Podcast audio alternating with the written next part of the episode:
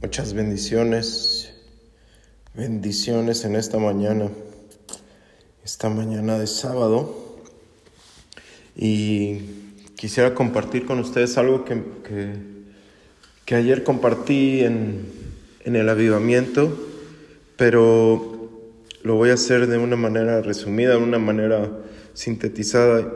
Y leíamos ayer Isaías 9:6 que dice, porque nos ha nacido un niño, se nos ha dado un hijo, y él tendrá el gobierno sobre su hombro.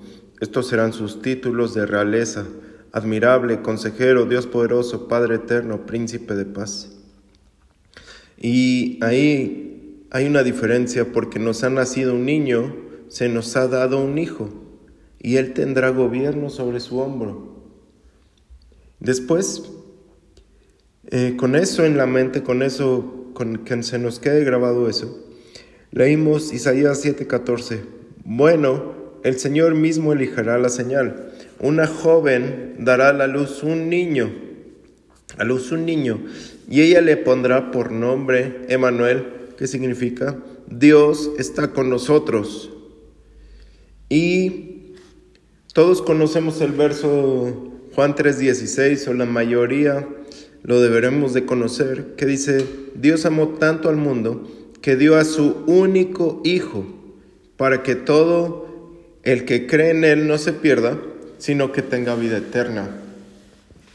Y la importancia de conocer quién es Jesús, no solamente como cristianos, sino como, como después de ese paso de aceptar a Cristo, después de ese esa convicción de pecado, esa convicción de, que tu vida le, debe de pertenecer a Él y que tú lo estás declarando amo y Señor, Señor de tu vida, Señor de, todo tu corazón, Señor de todo tu, tu espíritu, de toda tu alma.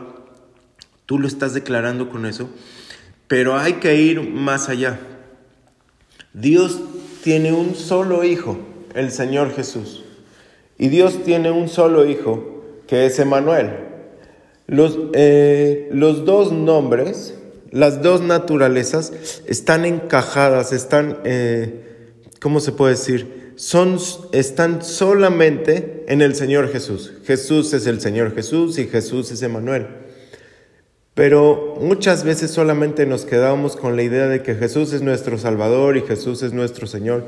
Y sí, es muy bueno, pero tenemos que conocer que Él quiere estar con nosotros, que Dios nos dio a su Hijo para que Él esté con nosotros, para que Dios esté con nosotros, no solamente para que sea nuestro Salvador, no solamente para que lo recordemos en la cruz, sino que Dios está con nosotros.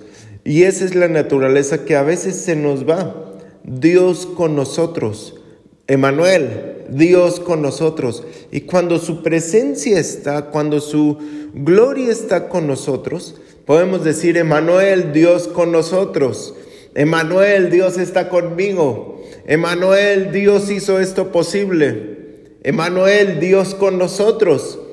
Y a veces se nos va, a veces se nos olvida que Dios está con nosotros, que si tenemos a Jesús y todo y pensamos, a todos se nos ha pasado, y empezamos a actuar de otra manera.